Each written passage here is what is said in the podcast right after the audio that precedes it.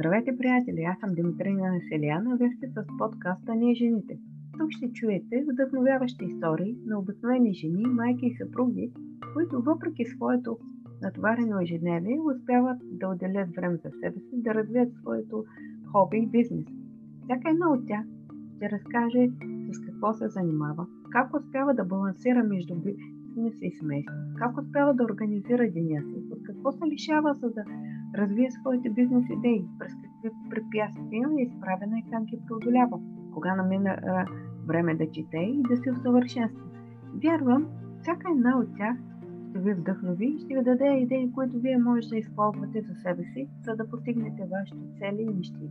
И знаете, вие можете всичко, стига да действате и да вярвате в себе си. Приятно слушане и нека да минем към следващия епизод.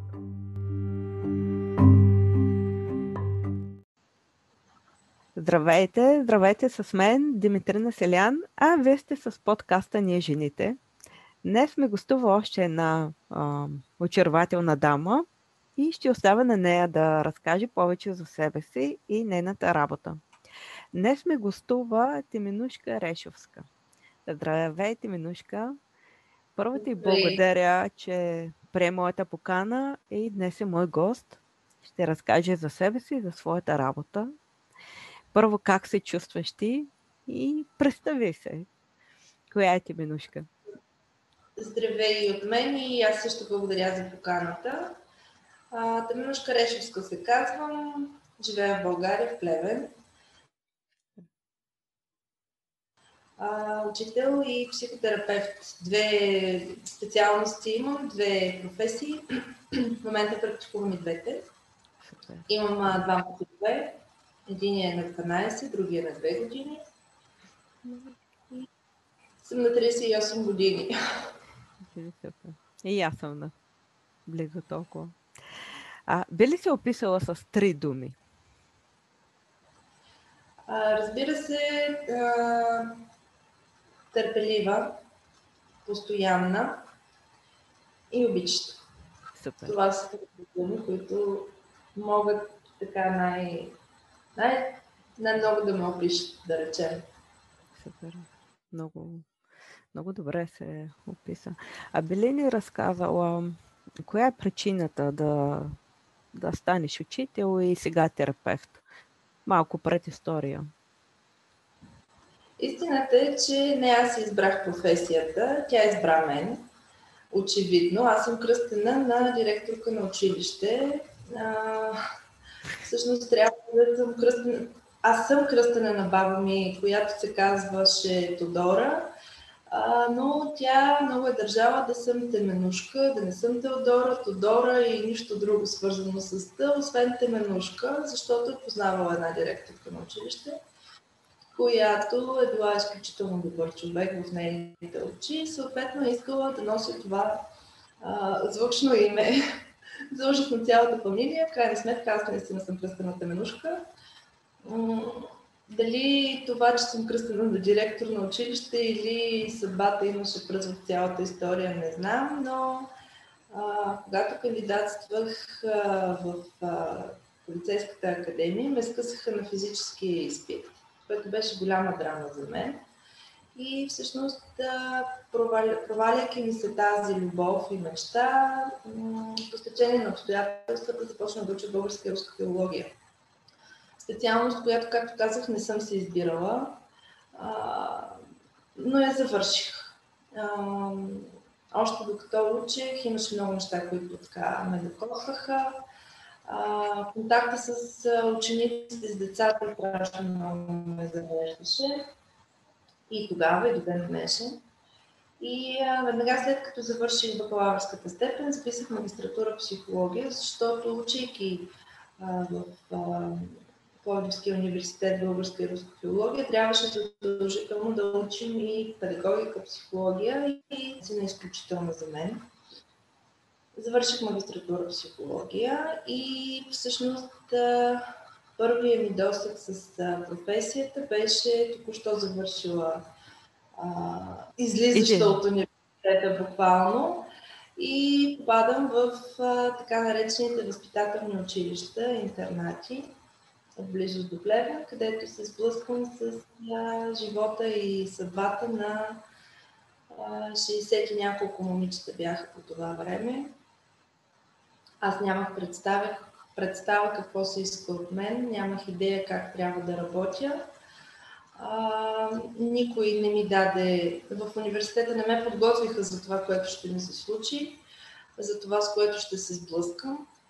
А, всички теории, всички а, научни изследвания нямат, а, нямат никакво значение с съдбата на един човек, с а, душата на един човек. Буквално съм се учила в движение. А, изключително ценен опит обаче добих тогава и а, до ден днешен казвам, че тези момичета за мен са и учител, и, а, и стимул, и всичко, което може да, да се спомене с добро, свързано с тях. Ти там си работила като психолог или учител по, като психолог? Психолог. Психолог. Като учител по български започнах да работя на по-късен етап. Първо работех като психолог дълго време. Всъщност бях в това училище, докато забременях с големия си син. По стечение на обстоятелствата, тъй като не върших достатъчно много работа, имайки предвид, че се грижа за бебе, директора реши, че не, не съм необходима повече като работник и ме освободи проблема на майките. Това е един да. о, о, голям проблем. А, ние го дискутирахме с още една, една дама, Ана Мария, че жените, в, когато станат над 30 някъде, и имат деца, трудно се намират работа или ги гонят от работа, т.е. се освобождават ги. Ние трудно си намираме нас трудно не взимат на работа, някак се ни подценяват.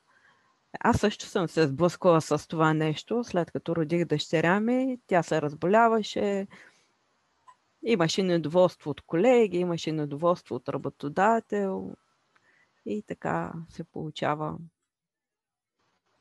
лоша ситуация. За съжаление, това определено това е един от а, а, лошите сблъсъци в живота ми, защото е имало периоди, в които стоейки без работа, защото никой не ме взима. Всъщност на интервю за работа първият въпрос, който ми се задаваше, беше омъжена ли сте? А, не, че имаше значение, но да, отговаря, че съм омъжена. А деца имате ли? А, и аз казвах, да, имам едно дете. На колко години е? В момента, в който разберах, че е на 2 или на 3 години, нещата приключваха до там. Естествено, продължаваха интервюто, но беше ясно, че няма да бъда аз човека. И всъщност, след като бях освободена от въпросното възпитателно училище, много дълго време не можех да си намеря работа. И а, работех а, по един проект, а, който беше подкрепа на онкоболни хора – там бях като ръководител на центъра, не като психолог работех, но а, той беше много кратък, съответно. След този период остана един дълъг период, в който трябваше нещо да се прави, нямаше какво, защото никой не вземаше. Доста дълго време бях без работа и всъщност обаче през цялото време съм вярвала, че аз ще успея и ще правя това, което искам да правя. Впоследствие успях да си намеря работа в училище. Съчетавах двете длъжности в един период от време, след това останах само психолог. След това успях да си, тъй като въпросното място беше на 50 км от моя град, в който живея, като нямаше зима, нямаше пролет, нямаше лято три години пътувах всеки Божи ден 50 км, което всъщност, ако го погледнеш от хубавата страна, е много прекрасно нещо. Станах по-добър шофьор, отколкото си представих, мога да бъда. Ходех в невероятни ситуации, в които успях да покажа на себе си, че бих могла да се справя. и всъщност преди няколко години започнах да уча позитивна психотерапия, която всъщност ми даде страшно много свързано с професията, съзнанието и с умението ми като психолог, психотерапевт. И успях да се върна в Плевен, да работя в Плевен. Вече 6 години съм си в града. Не, не обикалям пътищата на България. А, пред сертифициране съм а, като психотерапевт а, и момента работя на частна практика като психотерапевт и в училище като учител. Да, това, това се е случва около мен. В, в момента да ти върна към... Ти каза, че твоята стара мечта е била да бъдеш в полицай. Доколкото аз да. разбрах, нали така, но просто не си си взела изпита. А, защо искаш да бъдеш полицай първо? Защото баща ми беше полицай. А, ние сме три дъщери. Аз съм най-голямата и бях а, момчето на с него на работа. А, показваше ми как се сглабя, разглабя оръжие, ходех да стрелям. А, въобще голяма, нали, за една тинейджърка, това си беше голяма тръпка. Тя беше изключително против а, категорично против беше и каза, че а, с негова помощ дъщеря няма да работи това. Затова ако мога да се оправям, да се оправям. Но по принцип в тези училища влизат определени хора. Няма какво да се. Съответно, мен ме скъсаха на най-силната ми дисциплина. Аз съм изключително бърза на спринтове страхотна подготовка имах. Аз две години тренирах като, като не знам как да кажа. Просто а, бях толкова силно мотивирана, толкова силно а, желание имах, че в залата съм прекарвала часове наред. Тичах, а, м- правих спринтове. Въобще подготовката ми беше наистина като на спартанец в общи линии, защото мотивацията ми беше огромна. И отивам на изпита. Много се страхувах от... Това беше с 4 компонента. Един беше в коремни преси, един беше спринт 50 метра, един беше скок от място и дълго бягане, 2 км и 100 метра, трябваше да се пробягат за определено време. Най-много ме плашеше скока, защото не можех да скачам. И а, буквално дни преди изпита аз успях да надскоча себе си, така да се каже, и да успея да покрия минималния много за, за, за изпита. Отидох на изпита, първият компонент беше коремни преси, там просто въобще е едно абсолютно без, без никакви проблеми този компонент, да. Втория компонент беше скока от място. Аз имах право на три опита. Преди изпита скачах по 1,30, 1,40, като трябваше да покрия минимум 175 или 1,75 или 1,85 за отличен. На самия изпит от първи скок аз скачам близо 1,90. О, браво! Нали, което покрива норматива, някаква явно много сериозна, така, отвътре ми е дошъл този скок. А, няма въобще, нали, смисъл, не се налагаше да, да повтарям или да правя трети опит. След което отивам на най-силната си дисциплина, където трябваше да покрия норматив от 8,4 секунди или 8,8 за добър. Тоест и двата варианта взимам а, изпита. Аз на тренировка ги бях по 7, 7 и 5. Да. А, стигала съм до 6 и 9 на тренировка. О, браво. Но никога не съм стигала 8 на, на тренировка, говорим. Отивам на изпита и финиширам заедно с момиче, което финишира за отличен.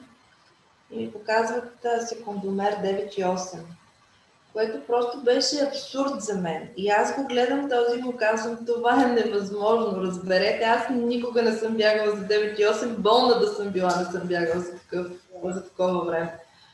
Ами секундомера не лъже страшно, така да го кажем, защото а, да се провалиш на най-силната си дисциплина, просто защото никой не се е обадил за теб, беше изключително тежко за мен. И, а, и така, това е. А, първо, мислиш ли, че твоя баща има пръст в нещо? В това или? Ами, той имаше пръст до толкова, че не... Той точно в този момент беше там а, на обучение. Обучаваше се точно в същото място с същите хора. А, той беше в колата, но не слезе, за да каже, че аз съм негова дъщеря, за което не му се сърди по никакъв начин. Не бих казала, че има пръст в това да се проваля. А, а по-скоро те, те си имат а, определени бройки, които трябва да се селектират и съответно аз не влизам в тях. А защо, да. а защо се отказа? Защо ли отиде на другата година пак? Те всяка година приемат, нали? Защото аз на времето и аз се интересувах. И знам, че всяка да. година приемаха. Аз м- си обещах, че един ден ще направя а, всичко възможно, за да правя това, което обичам и което искам. А, в крайна сметка м- заобичах това, което правех, правя в момента. И ам, в, в възпитателното училище, между другото, имах много контакт с точно с тази професия, защото момичетата, които бяха там, бяха там. Криминални, да. Абсолютно. А, и всъщност аз чрез тях открих една друга, едно друго лице на престъпността, така наречената и на лошите хора. И а, ми харесва от тази страна, в която съм в момента. Да. Аз смятам, че... Затова не, не продължих с а, така амбицията да, да стана полицай. Да. Аз смятам, че всяко нещо се случва в правилното време на правилното място и с правилните хора. Но ти попитах защо не продължи, защото ти каза, че това ти е било мечта. И обикновено хората преследват мечтите. Има два, или преследват до дупка мечтата си, или просто се отказва, защото смятат, че нямат сили, остават разочаровани. Не знам, раз, има различни причини. Но пък ето ти си намерила нещо друго, което с времето се установила, примерно, че това не е било твоето нещо, а се намерила твоето нещо. Да, това те попита. И всъщност в последствие мечтата ми беше наистина да помагам на хората, да осъзнаят кои са а, и да лекувам души, така да се каже. установих, че всъщност моята страст, моята любов, това е психологията, най-вече а, детската психология, децата. Обожавам децата. Една от най-важните роли за мен като жена е ролята ми на майка. И всъщност да ставайки майка на Мирослав, на големия си син, аз започнах да, да търся и да променям себе си, за да мога да бъда най-добрата майка за него. А, и всъщност психологията изключително много помага в това отношение. И на мен мечта ми беше аз да помагам на тези деца, чието майки не са достатъчно мотивирани, да речем, да търсят най-доброто за тях, макар че а, всяко едно дете, което дойде в моя кабинет, а, има майка, която стои зад него и се грижи за неговото здраве, психично имам предвид. И а, в един момент, а, както казах, ти мечтите се променят и човек ги следва. Всъщност а, моята мечта беше да правя нещо за себе си, нещо за семейството си и а, да имам свое собствено място, където да бъда цар и господар на себе си, за да разполагам със себе си, с времето си, с а, ресурсите си и всичко останало. И а, бавно, затова казах постоянно одеве, бавно, полека, а, не без подкрепа на близки приятели и семейство, Всъщност от ноември миналата година, 2020, аз успях да, да направя своя такова местенце, в което да работи това, което обичам. А от вчера, а, буквално от вчера, съм а, и собственик на въпросното място. Браво, честито! Благодаря. Така че... Ти каза, че те подкрепят твоето семейство, нали? Твоя съпруг колко, колко ти да. помага. Защото е много важно. А, а, половинката да... Страшно много. С него се запознах преди провала си в Випонт. Точно бях току-що завършила, почти 19 годишна, т.е. 8 години по-голям от мен. А, той ме подкрепяше през цялото време, в което ронех сълзи за това, че не съм успяла. Подкрепяше ме в последствие да уча, да продължа да, да следвам, да не се отказвам и така нататък. А, годините ми помага страшно много, защото м- той винаги ми казва, можеш. Ти си най-добрата. Знам, че ще се справя. при което, нали, съответно, аз му казвам, ти ме лъжеш, няма как да бъда най-добрата. Но това викам да ми пречи да следвам да бъда най-добрата, т.е. да се стеря, че казвам. Когато започнах, а, когато дойде идеята за кабинета, а, всъщност тя подкрепата започва от това, че никога, аз никога не спирам да, да, да уча, да преследвам това, което искам, а, да се боря, така да се каже, макар и с себе си някога. А, той винаги стои зад мен и казва, ще се справиш. Аз знам, че ще се справиш. А, гледа децата. Страшно много ми помага в това отношение, защото гледа ги така, както аз ги гледам, не се получават нещата. А, от първата секунда, в която сте се родили и един и другия, той е плътно до, до мен, заедно с мен, всяко едно нещо.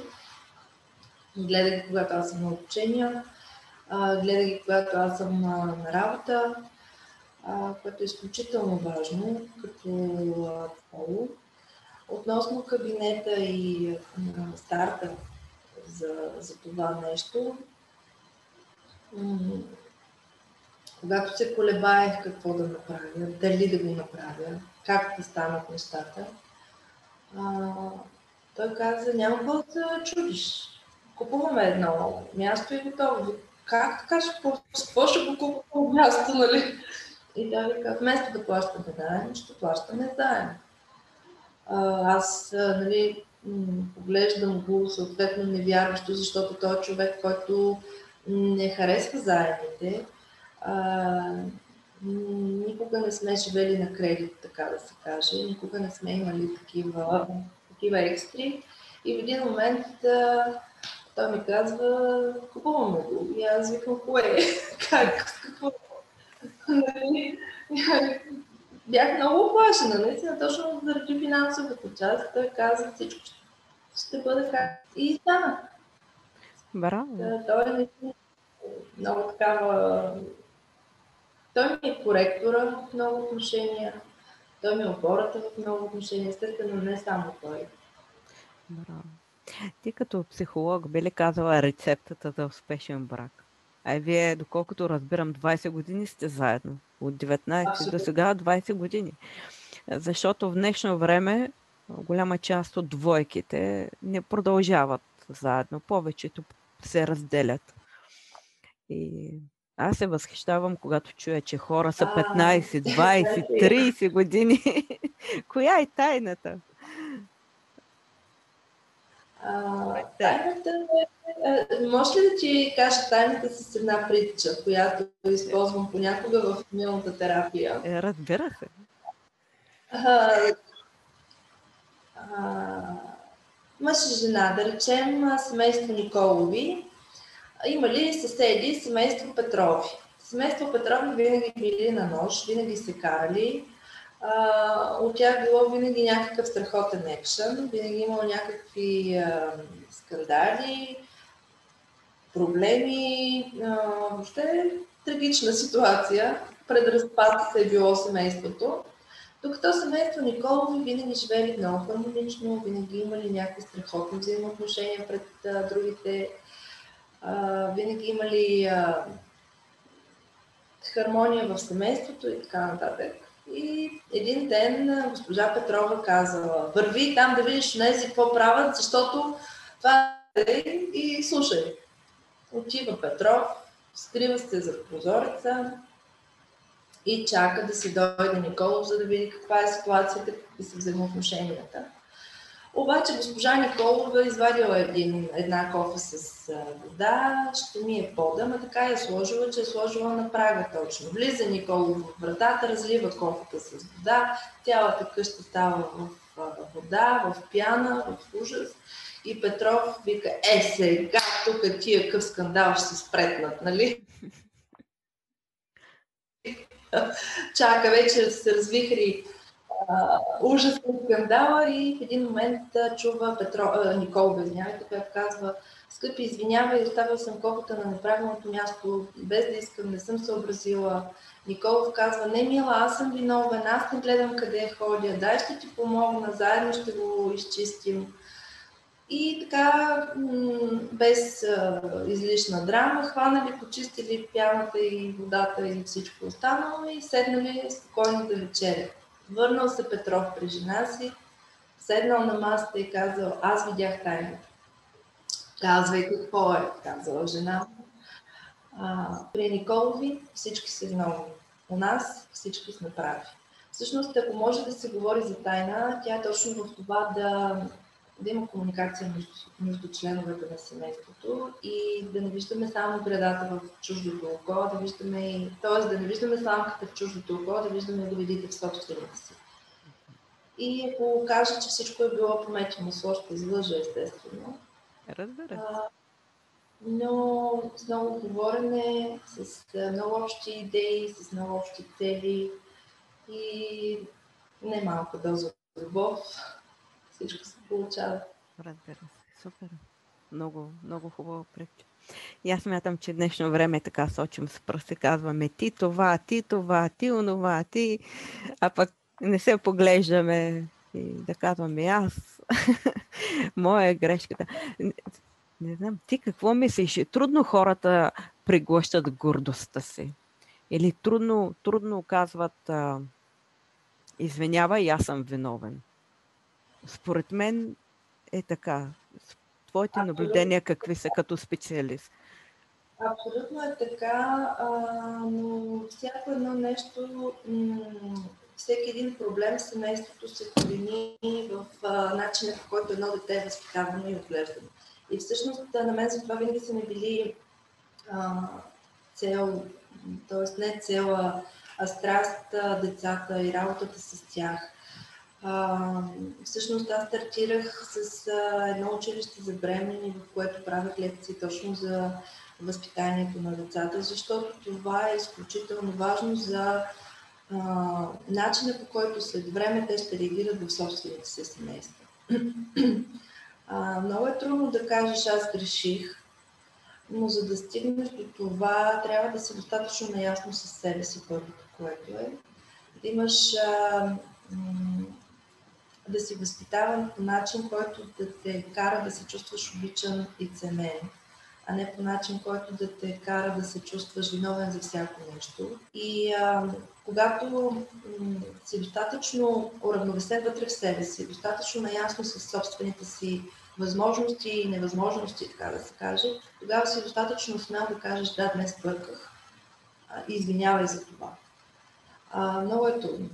А, много е трудно и аз лично а, съм имала такива нали, детски изпълнения, детски за себе си в момента от а, ползата на годините, от, от, от позицията на времето, а, в които а, нали, тъкмо сме се оженили, тъкмо сме заживели заедно, а, става някакъв скандал, защото примерно той не ми харесва мамчета и казва, че се ме пресолила.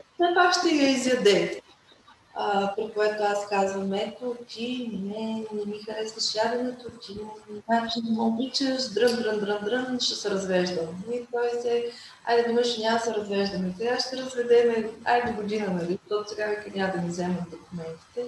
Нали, той винаги е подхождал с малко повече чувство за хумор, с малко повече самоирония, ирония.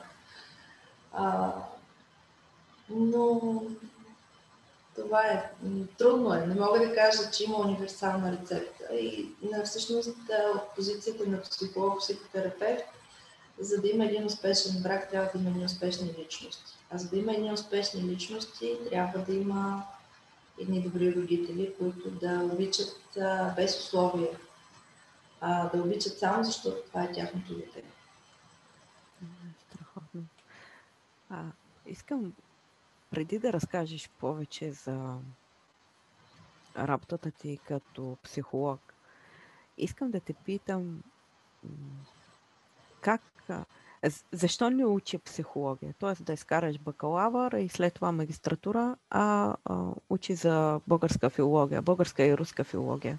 Ти каза, че тя те е избрала, нали така? Не ти си избрала професията. Приехате това. Това ме приеха, да.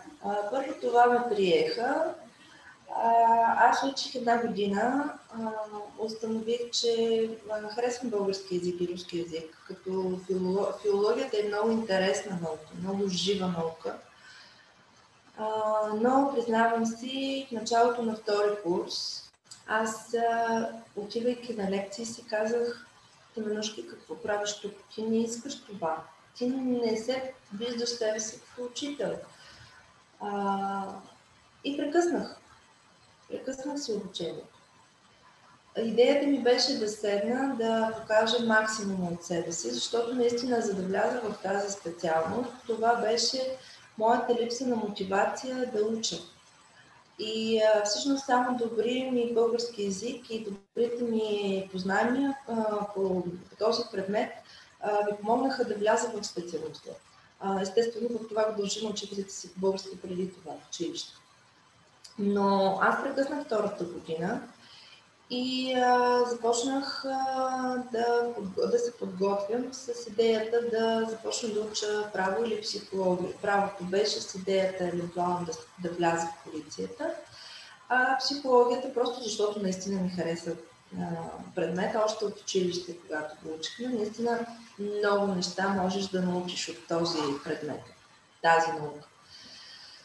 А, седнах, подготвих се наистина добре. За една година успяваш да се подготвиш наистина добре. И тогава се сблъсках отново, изкарах над 5 на двата изпита. Аз имам диплома 593 от средното си образование. А, да, като а, предметите, които влизат в бал, образуването са м- български история. Аз и на, и на двата предмета имам отлични оценки в средното си образование.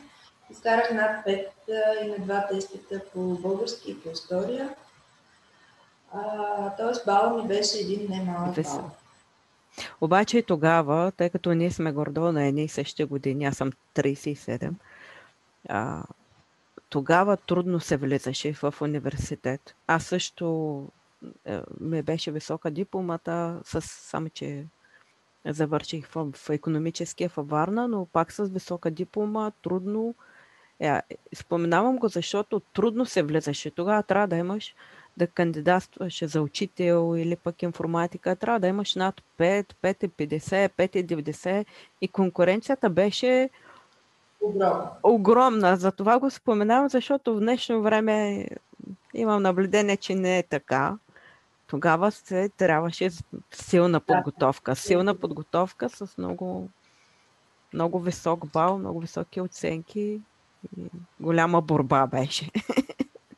определено беше голяма борба и м- всъщност бала пак не достигна нито за право, нито за психология. А, съответно обаче аз трябваше или да, а, да приехме в археология. Даже имах среща с ректора, който а, иска за да може нали, да вляза но ще ме приеме в археология. Тогава му казах, аз имам висока диплома. имам високи оценки на изпитите, имам като цяло висок бал. Една година съм учила нещо, което не харесвам. А, прекъснах една година, за да мога да се подготвя за въпросните изпити. Изпити. И в момента ме карате да започна да уча трета година нещо, което не искам, за да може евентуално да ме прехвърлите в еди еди кога. Е, няма как да стане. Аз, в крайна сметка, нали, освен да уча, трябва и да работя в някакъв момент от живота си.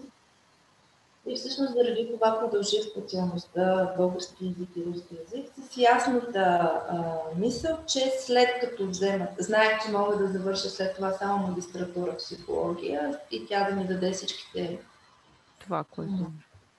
Всичко, което ми е необходимо да за да се... И а, съответно казах, продължавам и след като изляза от бакалавърската, ще вляза в магистърската степен. Така се получи.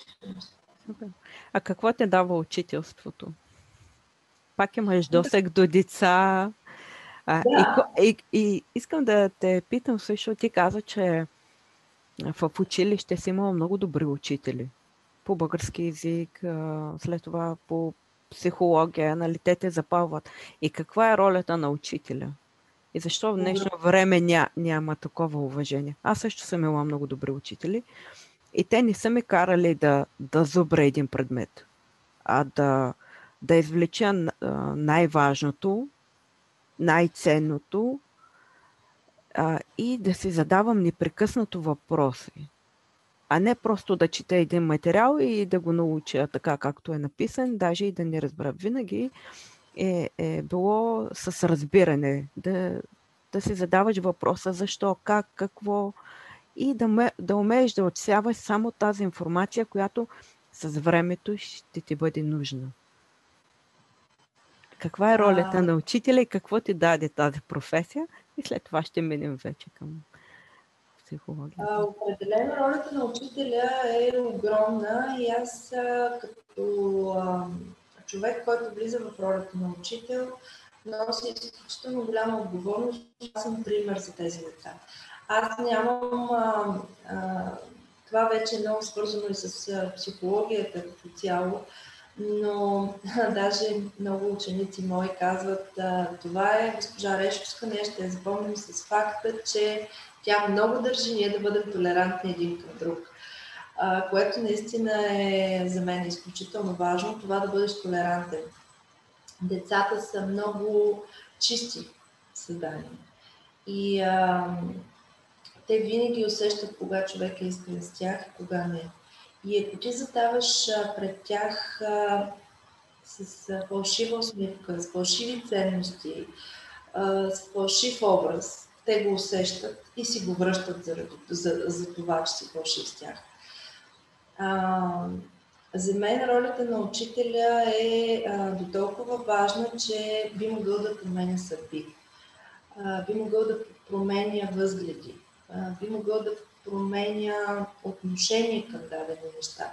Естествено, тук а, съм далеч от мисълта, че ролята на учителя е единствения фактор, за да се случи едно такова нещо.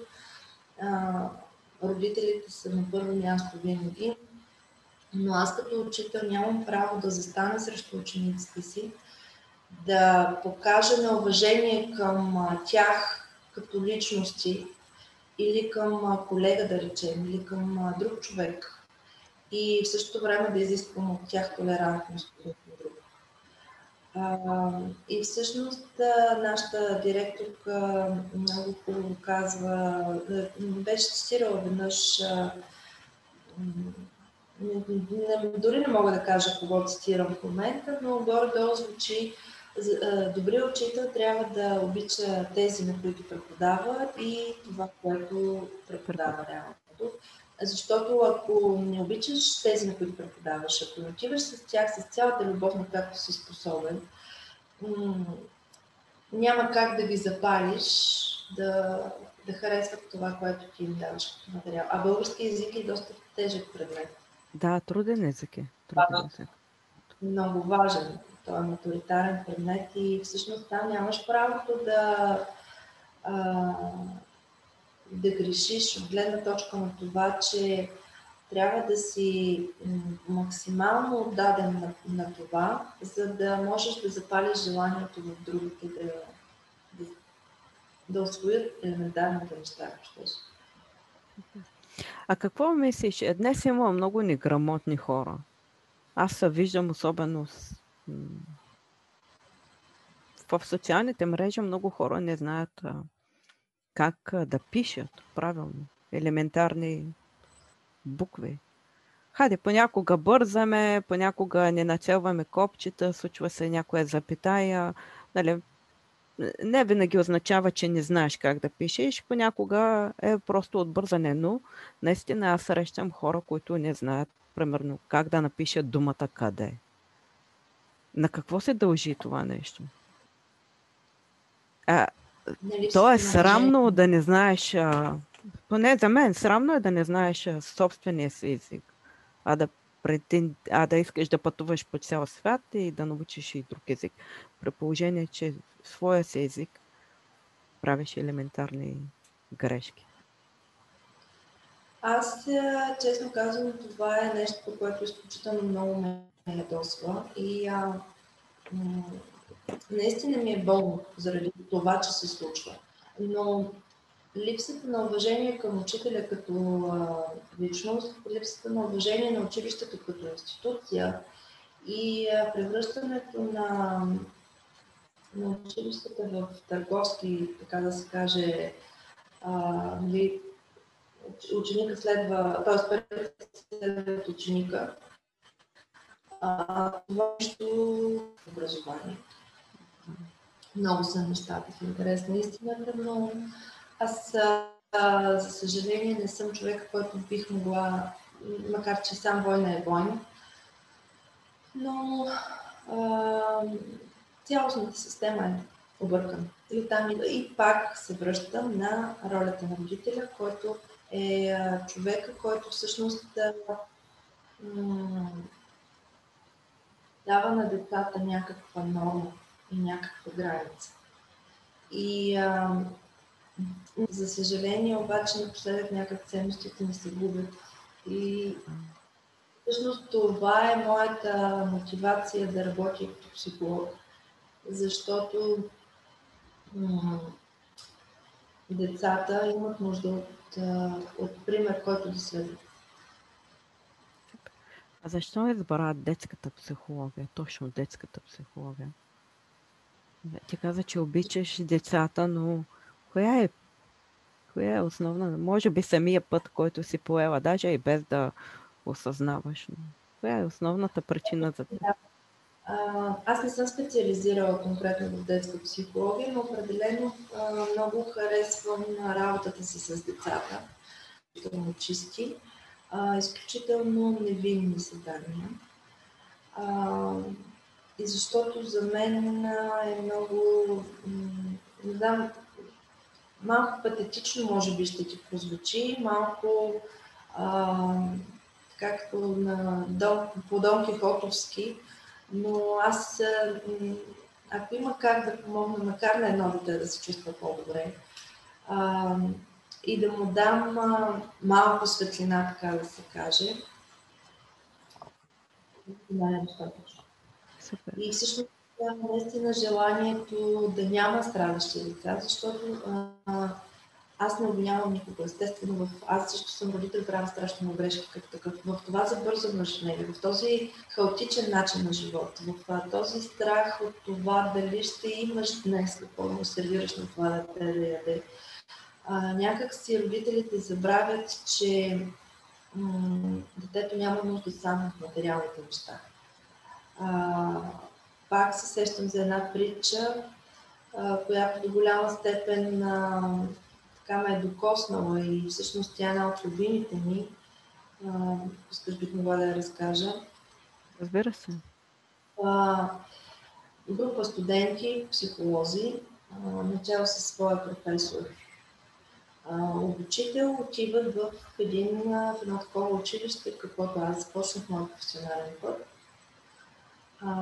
където са събрани възможно най-низката прослойка от обществото, все ученици, които са с някакви противообществени прояви, с някакви а, доста сериозни криминални а, дела за гърба си.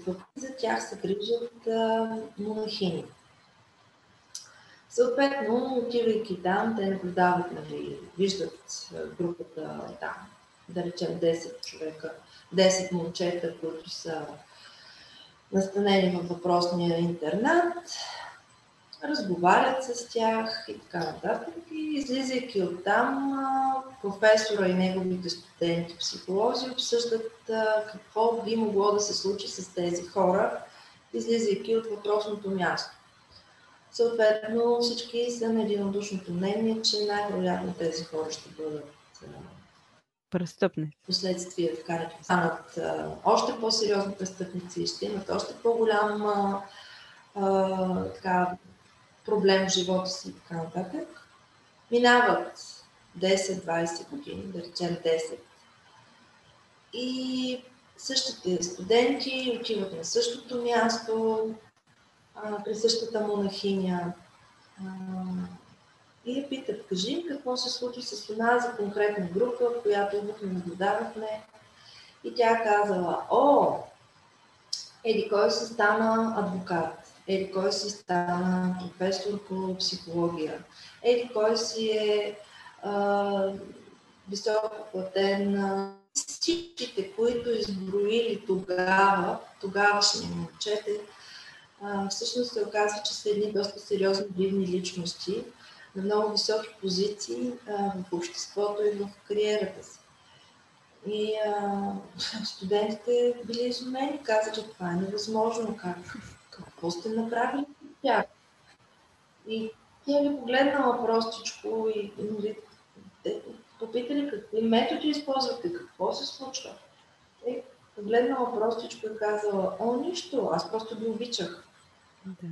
И всъщност, да, наистина, колкото и Дон Котовски да ми звучи, наистина всяка моята има нещо. Просто е внимание. Да. Знаеш, моята, аз имам дъщеря и, сега. Аз... Да. Е, дъщеря ми сега. Няма проблем. Сега ще прави 4, на 4 години ще става. И аз много така обичам да я прегръщам, да я целувам. И много пъти казваме, ела да те прега... Е, баща и казва, ела да те обичам, като иска да я прегърне, ела да те обичам. А, така. И тя сега всеки път, когато иска, иска такава силна прегръдка, идва и вика, мами, хайде да ме обичаш, хайде да ме обичаш.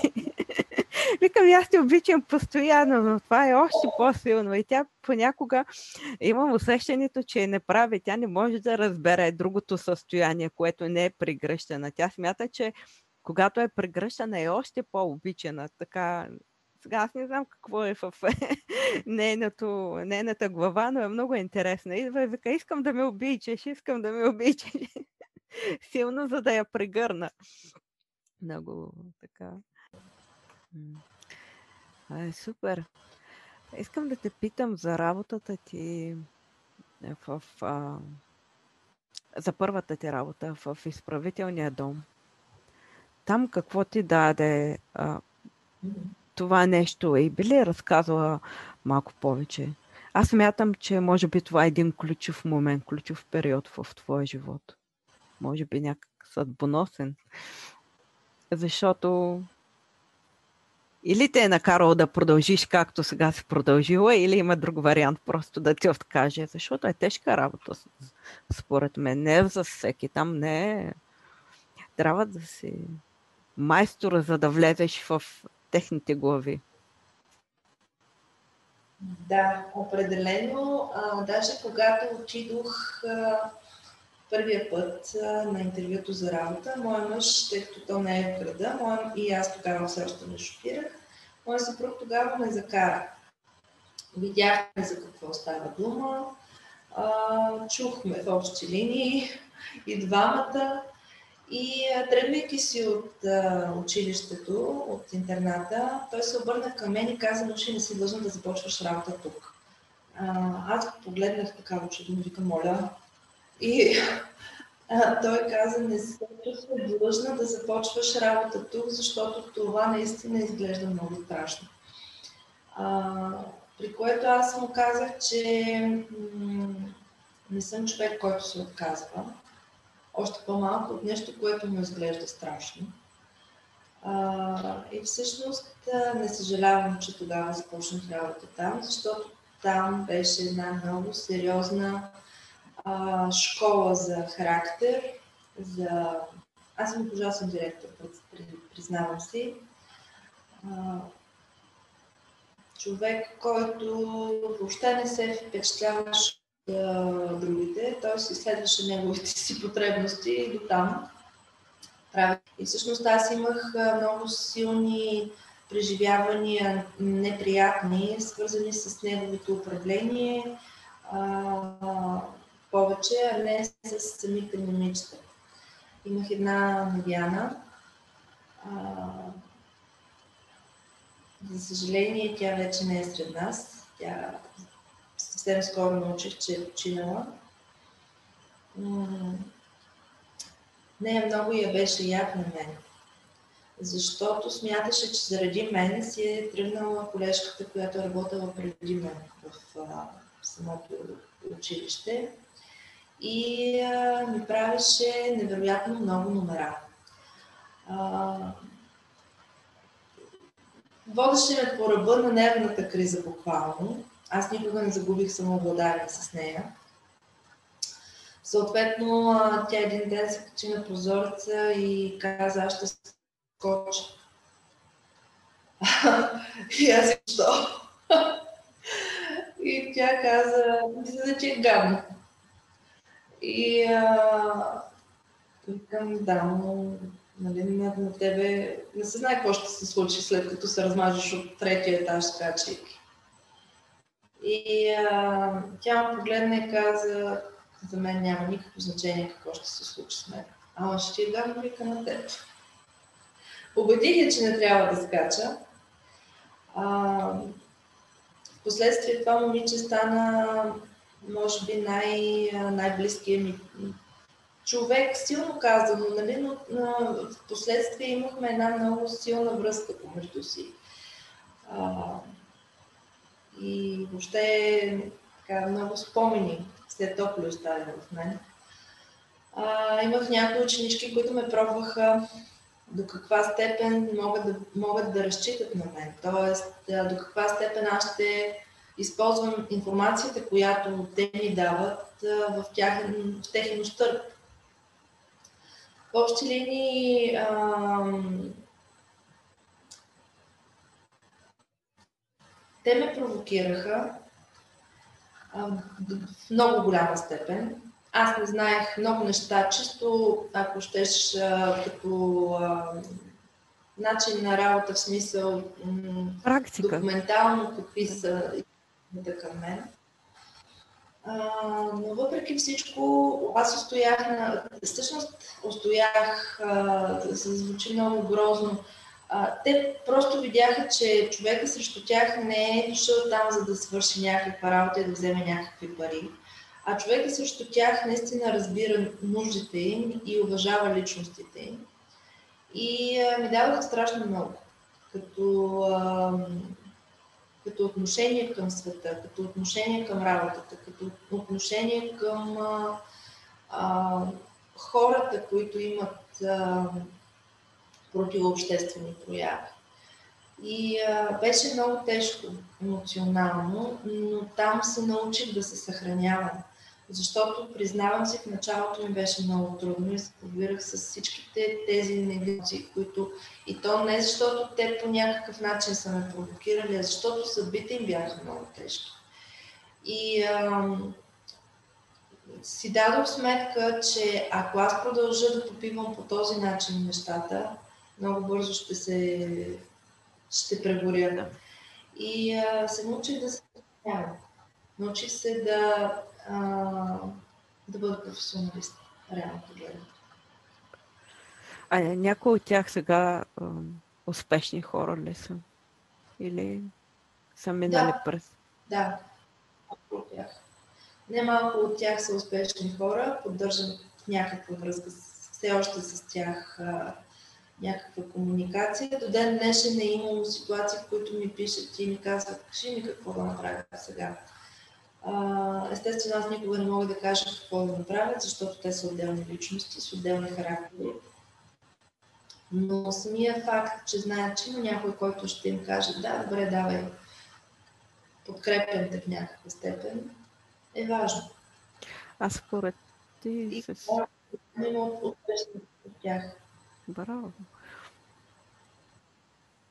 А защо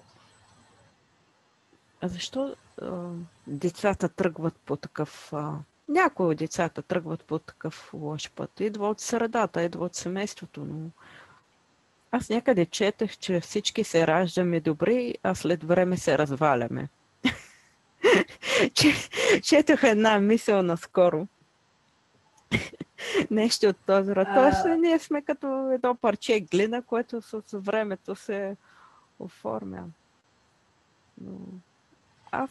Те са много нещата. Има, има я и родовата памет, има го и а, генетичния материал, има и а, много така биологични предопределености.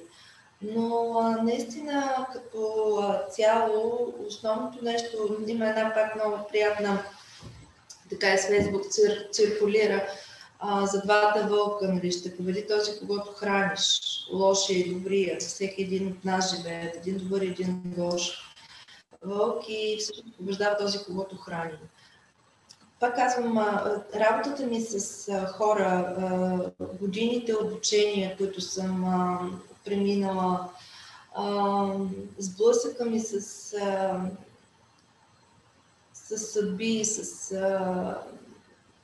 с случаи и така нататък, всъщност нещо, което ми показва, е, че наистина хората тръгват по лошия път тогава, когато няма устоите вътре в семейството тогава, когато няма границите, които детето да следва и да спазва. Защото всяко едно дете се, се нуждае от граници, които да му се а, дават.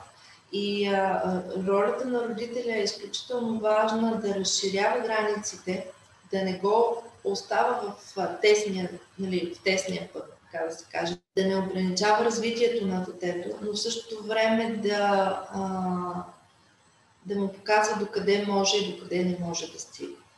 А, аз имам една много а, любима нали, много, много често го използвам с, при консултация с родителите, видовете родителство, четирите стълба на родителството. А, една психоложка след редица изследвания, наистина в момента ми се губи името, защото няма значение. Не ми е използвам, да. Но нейната теория за четирите типа родителство, нали, родителя, който е а, с юмрука, аз казвам, че ще правиш това, което казвам. Аз, авторитарния, родителя, който бе, хайде, маменце, спокойно, всичко е наред под контрол, нали, каквото искаш това прави, няма никакво значение, нали, либералният родител, който разрешава всичко винаги а, неглижиращия родител, който каквото и да се случи с детето му, сте тая. Е, добре, имаш твоя голяма работа, имаш дечица, какво ме интересува? Или в общи линии, каквото и да се случи, това дете все, все, все едно. И а, любимия ми родител, тип родител, авторитет, авторитетния, който а, дава правото на избор е според възрастта. Естествено, във всеки един от нас има различните родители понякога. Всеки един от нас в някакъв степ, в някаква степен е бил тартора или неглижиращия, или либералния. но е много важно кой от четирите типа ще изберем, за да следваме, защото единственият верен всъщност е този, който дава на детето правото да избере. Като нашата задача е да му покажем, да го научим, да му кажем, че този избор ще му донесе това, този избор ще му донесе другото. И вече е негов, в неговия ресор да, да реши дали ще го направи и ще опита и ще сбърка евентуално или не. А, и когато всъщност това, че избере а, грешния път, неправилния момент, родителя да бъде там и да каже няма нищо, ти все пак опита и видя. Годишното няма как да му разрешиш да му дадеш правото на избор дали да отиде на заболекар или да не отиде. Но пък може спокойно да му разрешиш да си избере червената или жълтата блузка ще облече днес. Тоест, правото на избор да е, с, нали, да е съобразено с възрастта, естествено, но родителя а, да бъде коректор, но да бъде подкрепа. И когато всъщност едно дете а, няма тези неща, няма подкрепата, няма правото на избор, няма, няма обичта, ако щеш, безусловната обич. Аз те обичам, защото ти си мое дете. И те прегръщам, защото ти си мое дете. На мен не ми пука какви са ти успехите, на мен не ми пука какви са ти а, възможностите. Аз те обичам, защото ти си тук и ти си мое дете. Ако няма тази любов, ако няма тези по един път, който не е добър за мен. И всъщност аз а, винаги съм си задавала въпроса, защо наказваме децата с а, възпитателни училища, когато трябва да вкараме в затвора техните собствени родители. Много рядко едно дете тръгва по този път. А, просто е така. Сега като спомена, обаче им, а, аз имам познати, на времето имах познати, а, които са израснали в добро семейство. Сега, нали, ние не знаем точно в семейството какво е, но образовани родители, интелигентни родители, примерно лекар, адвокат. И горе-долу в тинейджърските години детето поема по съвсем друг път. Става наркоман, става бандит. Там каква е причината? Е, за, защо? Е, вярно е, че идва от другата среда, от приятелите, но има много, много случаи, в които много хора попадат в такава среда и те, те след това стават успешни. Тоест не, не стават бандити. Откъде идва това нещо? Защо е тази рязка промяна? Имаш ли наблюдение? А, а, в общи линии, ако разглеждаме нали, хората от гледна точка на психологията, т.е. има възрастови кризи в а, всеки един човек преминава през тях. Те са три основни. Това първата е на три години. Нали, това тръжкане, въртене по земята, рев, без да знаеш защото нашата пара е сега в момента, като съм казал, че е хубава, пък тя изведнъж ревнала, нали, защо е хубава. Нали, това е кризата на, на Аза, така да се каже. Аз вече съм част от света и трябва да видя докъде стигат моите граници. Втората възрастова криза е тази около 5-6 година, първи клас, тогава, когато детето се научава да прави контакт с другия, с себеподобния. И най-борната му възрастта на възрастовата криза на тинейджера, която горе-долу прилича на възрастовата криза се играе. А, когато говорим за деца, за човек, за личност, за психология, никога не можем да, да унифицираме даден човек. Нали, той има някакви а, базови а, неща, които се случват с а, целия свят, но така или иначе всеки един човек си е цяла вселена и никога не можем да унифицираме поведението а, на 100%.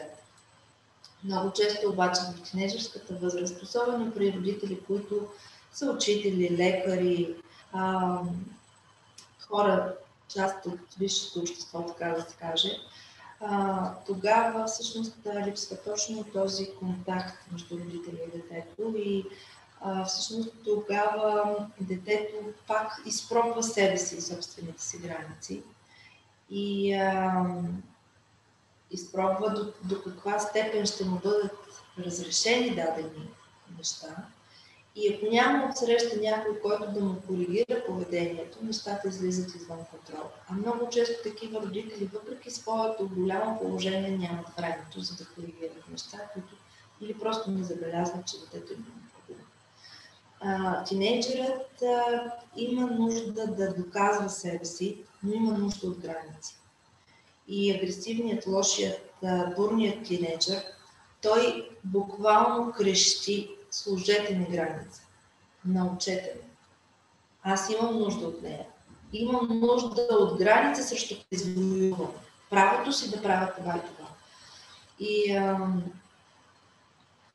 ако родителят не е там, за да види, че детето му има нужда от, от подкрепа, от корекция, от, от нещо, тогава нещата излизат извън контрол. Сега живеем в много забързано време. И понякога нямаме време за близките си. И аз в последно време се, така, се мисля, че това нещо трябва колкото се може повече да го спрем. А, този бяг. За мен това е един бяг, който пропускаме от едно от друго, от трето. Искаме да направим сто неща, а де-факто най-важните неща, те са пред нас, пред очите ни и ги забравяме. Аз като родител също на моменти се усещам, че искам да направя това, това, това, това. И в един момент си казвам, ме те не са толкова важни в този момент. По-важно е просто да седна и да играя с дъщеря ми, даже и 5 минути да е отдила просто сега, защото сега иска. На момента и аз се хващам, че и казвам, не сега, не сега, изчакай 5 минути, нали, изчакай, пък работата, която я върша, може тя да изчака, не дъщеря ми. А, и, така. Аз също си задавам едни такива въпроси в последно време. Ме вълнуват, че то за бяг направо ни пречи. Да, за съжаление, аз пак ще дам пример за собствения си живот и собствените си сили. В този период, в който нямах работа, защото а, никой не ме взимаше, така да се каже. Аз имах а, дипломи, а, знания, хъс и всичко останало. А, но имах и дете, което беше на определена възраст. А, аз тогава бях принудена да работя немалък период от време в магазин, който магазин беше на смени и а, е имал дни, в които изобщо не съм си виждала детето. А, и то в, а, точно във възрастта около третата му година, четвъртата му година. Тогава, когато а, е една от възрастовите му, една от важните му възрастови кризи. Мъжът ми естествено поемаше огромна част от нещата, но той нямаше как да замени моите, моето да. време с него. Имаме ситуации, в които сина ми е казвал, мамо, не може ли днес тата да иде на работа? Имаме ситуации, в които сина ми е казвал, не искам те. Аз не, те искам теб, искам тата, защото не е свикнала аз да бъда там около нея. А, това е един м- наистина много тежък за мен период, защото тогава и самото ми дете а, имаше едни такива кризи в, а, поведението му, едно такова а, наистина неприятно за него и за, за всички около него а, поведение. Тогава, естествено, аз потърсих колега, психолог, говорих с него и, а, и му назовах какъв е проблема на детето. И му казах, ти трябва да работиш, трябва да направя нещо за детето си. Не е добре това. Аз съм майка, аз съм от другата страна. И той ми каза, аз знам, че ти ще се справиш. ти знаеш какво трябва да направиш и знам, че ти ще се справиш. Ако не успееш, ще дойде, ще ти съдействам. И всъщност тогава се случиха две много важни неща. Първото, което е аз а, а, умях да върна себе си към контакта с детето. Тоест да избягам от а, своята умора, от своята... А, наистина в един момент човек се чувства уморен и, и някак си не че, не, че не иска да, да обърне внимание на детето, някак си няма енергията да го направи. Но, между другото, в, в магазина ме направиха управител, което нали, ме издигна мен като, като работеща там, но ме принизи като майка, защото аз нямах време за собственото си дете. Напуснах. Пак се рискам да остана без работа, напуснах въпросното място а, обърнах се към детето си и всъщност умяхме да, да променим нещата към по-добро. Защото той просто имаше нужда от внимание. Той имаше нужда от мен. Не само от баща си, той имаше нужда и от мен. Да.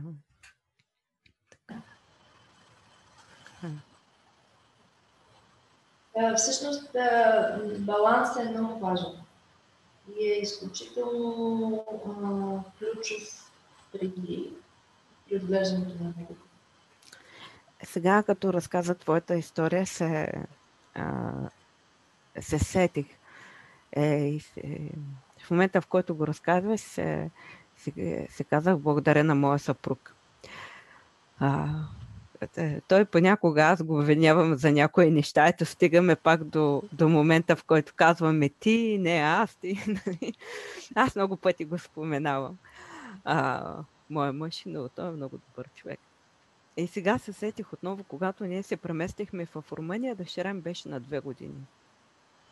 И аз много исках, а, завърших един курс а, за куз, такъв козметичен, исках да, да започна работа, не се, защото винаги съм такъв човек, винаги работя, обичам да работя, да, да, да правя нещо, не мога да стоя вкъщи и исках да започна да, да работя, да намеря работа или да развивам бизнеса си там. Имах такъв проект.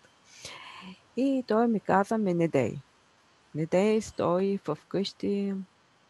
Тук децата ги взимат от 3 години на градина. Има ясли, но питахме, казаха по, по-добре, ние давайте, не ги гледат добре. Нали, ако имате възможност, гледайте вие до 3 години. И той каза, не, стой вкъщи, нищо нямам да правиш, ти я гледайте. И аз много му бях сърдита. Много, много време му бях сърдита, ти ме ограничаваш, ти, нали, тези, тези неща. И сега наскоро си дадох сметка и сега ти като разказа пак се и, и в главата ми излезе една картина. Благодаря, че той човек така направи.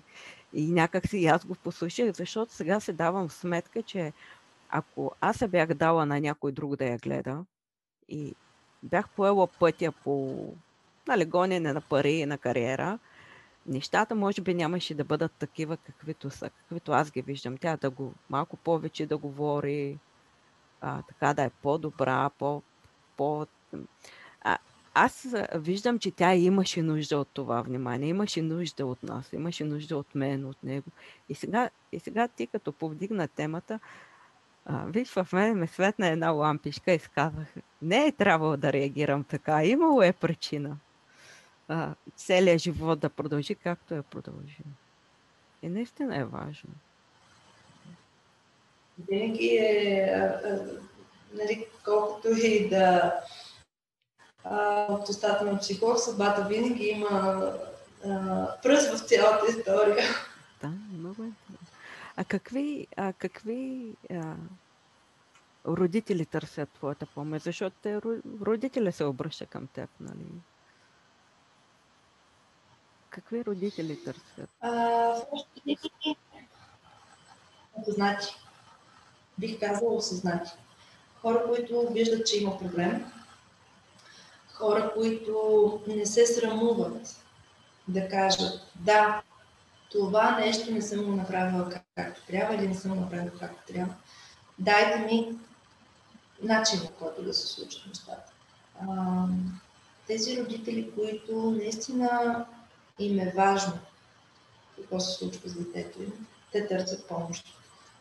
А има ли родители, които ги е срам да кажат, че има проблем? А, аз не, с тези, с които съм работила, не. И всъщност, че те прекъснах в училище, когато работех като психолог и ми изпратят ученик да речем, много често децата идваха, децата са младежи бяха, идваха при мен за първи път в кабинета ми и казваха, аз не съм луд. Има гледат враждебно и казват, аз не съм луд. Окей, аз обикновено ми отговарям, се, аз се случи, не мога да работя. Не знам какво да ги правя лудите, нямам идея. А, всъщност, а, в България много така, особено в по-малките градове, много а, още битува това, че ако отидеш на психолог, значи нещо се сбърка. А, всъщност хората, много малко хора, слава Богу, все повече хора осъзнават, че да отидеш на психолог не означава, че си сбъркан, а означава, че имаш нужда да се свържеш с себе си или на детето си, да речем, да, да бъдеш щастлив, щастливо или ти да бъдеш щастлив. Защото а, нали, много колеги, да речем, са ми пращали ученици ми казват, ето го, той е оправи. Ама аз не съм автомончор. Аз не оправям хората. Аз не мога да променя едно дете за една среща, примерно. аз давам, аз въоръжавам с стратегии за справяне в дадени ситуации. И а, наистина при мен идват, тъй като така или иначе те идват и си плащат за услугата, която аз ще извърша. А, при мен идват хора, които са наясно, че детето има нужда от някаква подкрепа. И самите те като родители имат нужда от подкрепата на човек, а, за да може да влязат нещата в един добър коловост. Това са моите наблюдения от хората, с които работя. Е, ти каза, че си е работила с младежи и тинейджери. Е, искам да те питам. На времето, когато бях студентка, а, съм виждала, имах досек, а просто работата ме беше така. А, случва ми се да, да виждам хора наркомани, млади хора. Но по 15-16 години, 17.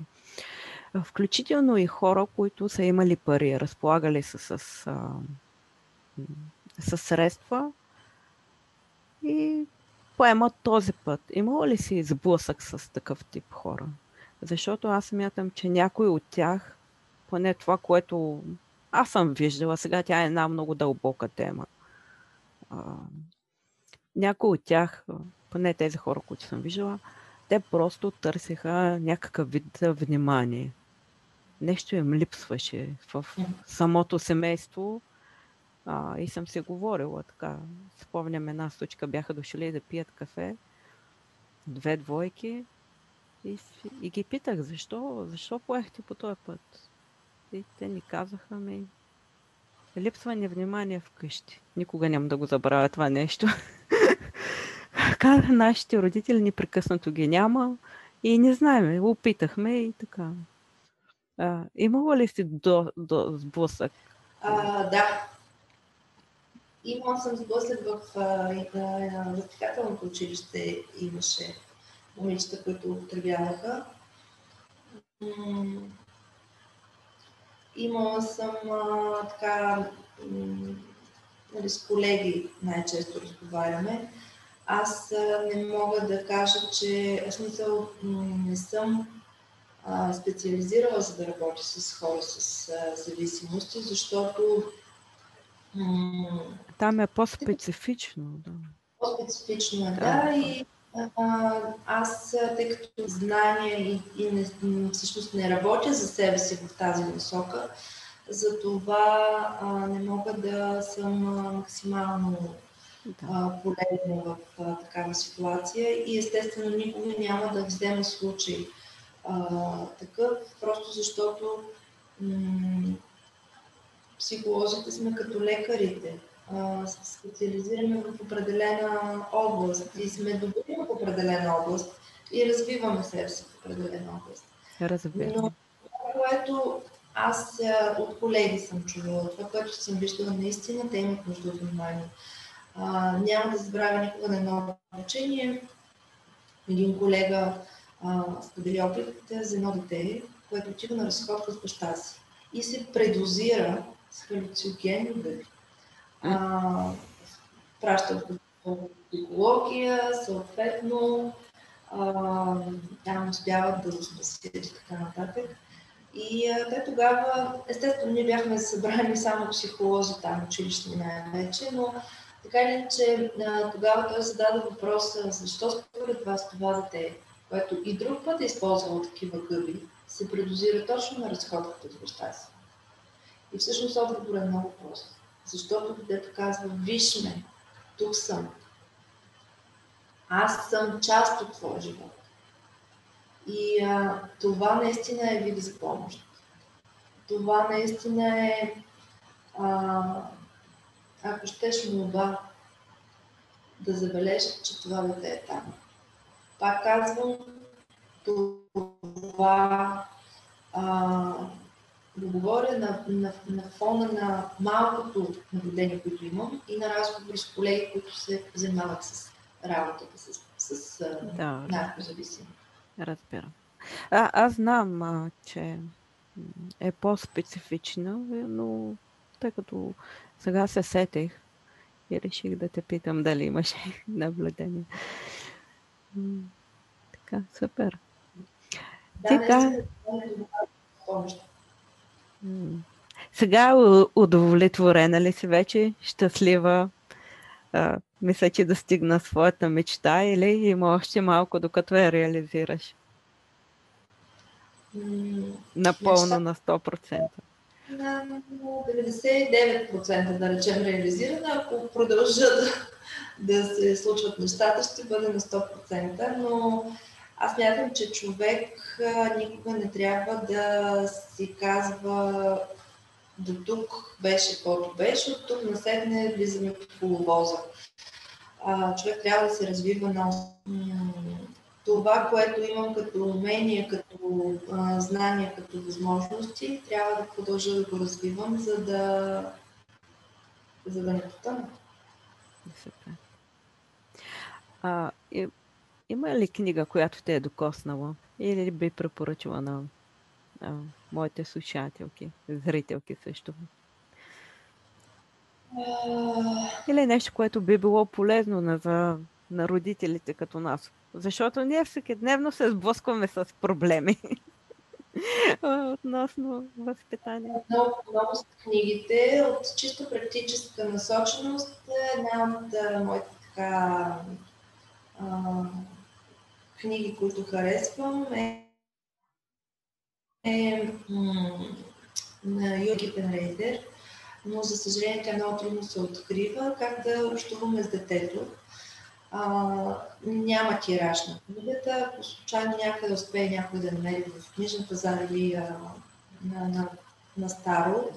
А, друга, друга книга е а, хубава, пак чисто така практическа насоченост, твоето компетентно дете на Естер Юнг а, книга, която е разтърсваща за мен лично и филм, който са разтърсващи, пак казвам за мен лично, свързано с взаимоотношенията майка-дете, е, нека, а, трябва да поговорим за Кевин.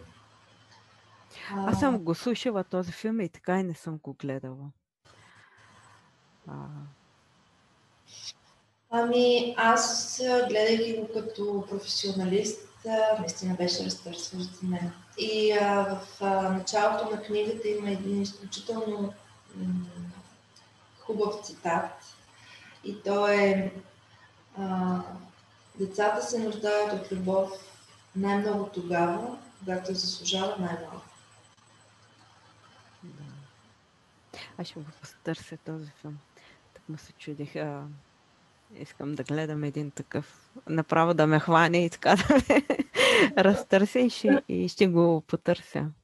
Защото съм чула... Не беше разтърсващ. Да, че, четах някъде рецензия за, за него, че е много такъв ударите в... в нанася ти много силен удар да се съживиш малко, да се оттърсиш, да си зададеш въпроса. Супер. А какво е твоето послание към всички дами? Тези, които искат все още търсят своя път, искат да го намерят, чудят се с какво да се захванат. Или пък като родители. Какво е твоето послание към дамите? А, аз съм зодия Скорпион, воден знак. А, има една много хубава, а, един много хубав клише, ако щеш. Нали, водата пробива скалата, разрушава скалата не защото е силна, а защото е постоянна. А, и всъщност моето послание е точно това. А, правете това, което обичате. А, не всеки знае какво му носи удовлетворение. Понякога се лутаме и търсим какво точно е нашето. Но м- посланието ми е никога да не се отказват от това, което смятат, че искат да направят и това, което им носи удовлетворение. Аз да речем обожавам да танцувам и в малкото време, в което ми остава време, ходя и танцувам. защото това е начинът, по който аз почивам. Това е нещото, даже и мъжа ми казва на моменти, но как може ти цял ден ходиш с ученици сутринта, след обяд на часове, не знам какво, нещо. И на всичкото отгоре отиваш и да танцуваш. И аз му казвам, там се почивам емоционално. Та посланието ми е никога не губете себе си, никога не забравяйте да се грижите за собствените си удоволствия, колкото и малко да са те. Дали ще бъде книга, дали ще бъде танц, дали ще бъде музика. И, и а, мечтирам да го направя. Супер. Много ти благодаря. Много, много интересен много интересен разговор. Много ти благодаря за, че се съгласи да бъдеш мой гост и разказа. Аз мятам, че може да се говорим цял ден още. Но няма как. Не е интересно. Да, беше много приятно. Мен а, лично ме вълнува психологията и особено работа с а, хора, с такива деца, а, деца и малки, и тези, които имат проблеми в тебе, защото там техния мозък и душа са малко по-различни. Да. И смятам, че човек с правилния подход наистина би променил нечия съдба, както ти каза, че учителите могат да променят нечия съдба. И както има много такива примери. Така и психолога, приятел може да я промени. Да, Много ти. Да. Никога да не си мислим, че отиването при психолог означава, че нещо ни е. Да, това е много важно. Аз ам, не се спомням. Също означава, че искаме да се погрижим за себе си. Точно така. Не е срамно. Не е срамно да отидеш на психолог, даже е по-достойно. Тогава да, казваш, че имаш проблем и искаш да решиш проблема. Абсолютно. Абсолютно. Супер. Много ви благодаря, че бяхте с нас. Ще се радвам да споделите вашите впечатления относно епизода. Аз все още така вътрешно ми трепери. Много чудесен разговор. Не забравяйте да се абонирате за канала на Ние жените и защото предстоят още много вълнуващи епизоди. Чао от нас и до нови срещи!